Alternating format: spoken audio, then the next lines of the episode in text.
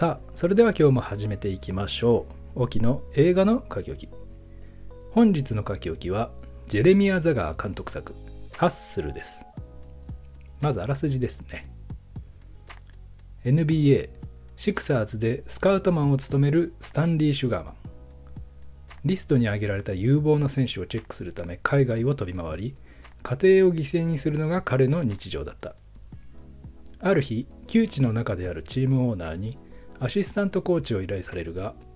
50代を迎え多忙を極めるスカウトマンに嫌気がさしていたスタンリーにとってそれは願ってもない仕事だった。しかしほどなくしてチームオーナーが他界してしまう。後釜にオーナーの息子が据えられるとチームに大きな影響力を持っていたスタンリーには再びスカウトマンに落とされてしまう。挽回のために金の卵を見つけようと躍起になるスタンリーはスペインに渡るとストリートの賭け試合で日銭を稼ぐボー・クルスという並外れた才能を持つ男に出会うのだがという物語。出演キャストにはアダム・サンドラーフアンチョ・エルナンゴメスクイーン・ラティファベン・フォスターロバート・デュバルほか。そしてこちらはネットフリックスオリジナル作品として配信されております。まず率直にすごく良かったですよね。これ見終わって考えてみると、まあ、とんでもなく予想外とか、まあ、木をてらったものではなかったですけどこうそれが余計な不純物になってなくて純粋で熱いそんな映画でしたね。まあ補足としましては、まあ、現役の NBA 選手が多数出演しておりまして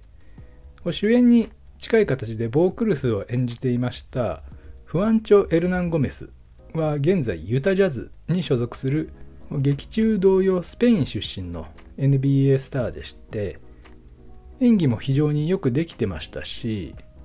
もうシンプルにねあのかっこよかったですよね。こう見てる人から好かれなきゃいけないっていうそんな重要な役回りを非常にあの見事にですね演じておりました。まあ他にもライバル役のカーミットを演じたアンソニー・エドワーズはティンバー・ウルブズの現役選手ですし、まあ、シュガーマンがこうスカウトマンとして働いていたシクサーズはもちろん存在するフィラデルフィアのバスケットチームでしてそのシクサーズにあの所属する選手たちは本人役でねあの出演しておりました。この辺僕はそんなにバスケットに造形が深いわけじゃないのでそこまでピンとは来なかったんですが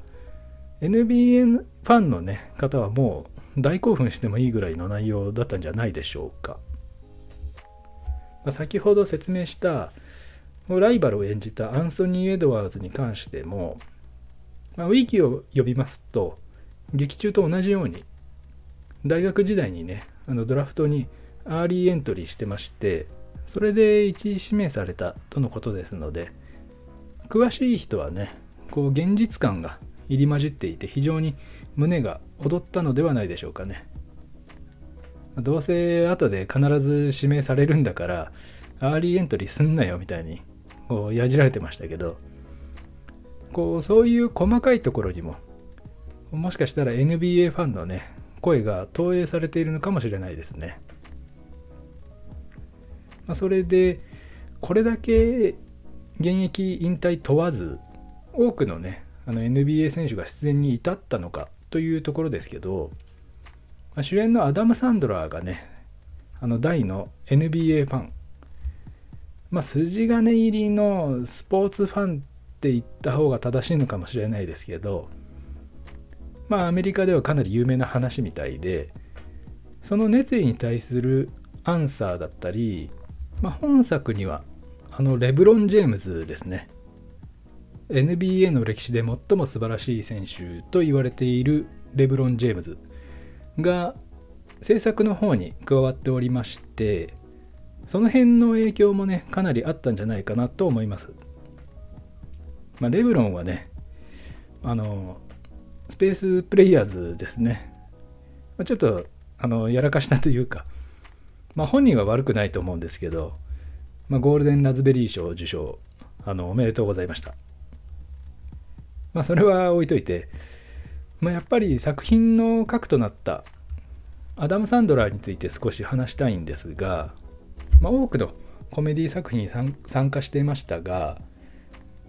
まあ、子供騙し的な、まあ、あんまり質の高くない作品も多くてですね僕自身、まあ、もうそんなに印象のいい役者さんじゃなかったんですが何年か前のあのアンカットダイヤモンドですね。僕も大好きなあのすごい面白い映画でしたけど非常にシリアスで尖った役柄に挑戦して、まあ、映画界での評判も印象もガラッと変わりましたよね。もう本当に新たなキャリアとして高く評価されておりました、まあ、本作でのシュガーマンもねあのその延長上に近いもうふざけなしで挑んでましてこう過去に選手として夢でくじけたそういうスカウトマンっていうのを非常に見事に演じておりました。こうスペインで出会ったボークルスは、まあ、才能はあるけども過去にちょっと問題があったり、まあ、技術面でもちょっと荒削りな部分もあったりで、まあ、シュガーマンとともに厳しいトレーニングを積んで成長していくわけですけども、まあ、そのトレーニングの一つで精神面ですね、まあ、対戦相手からの挑発でリズムを狂わされないようになんかあるごとにこうボークルスをこう罵倒するんですよね。そのセリフ回しみたいなのが非常にアダム・サンドラーらしいというか下品な言葉を使ってましてまあ、あの辺の言葉選びとかもねあの非常にいい塩梅でアダム・サンドラーの映画だなっていうのが非常に反映されてました。非常に個人的にねあの好きなやり取りでした、まあ、シュガーマンからボークルスに対して決して屈するなという金言を授けるんですがこれは見てる我々へのねあのメッセージでもあると思うんですよね。まあ、どんな夢でもそれを叶えるためにはやっぱり困難がつきまとうと思うんですよ。環境だったりライバルだったりそして自分自身だったりとかね、まあ、そういったものに屈しない意志を貫いたものにこそ結果が訪れるまた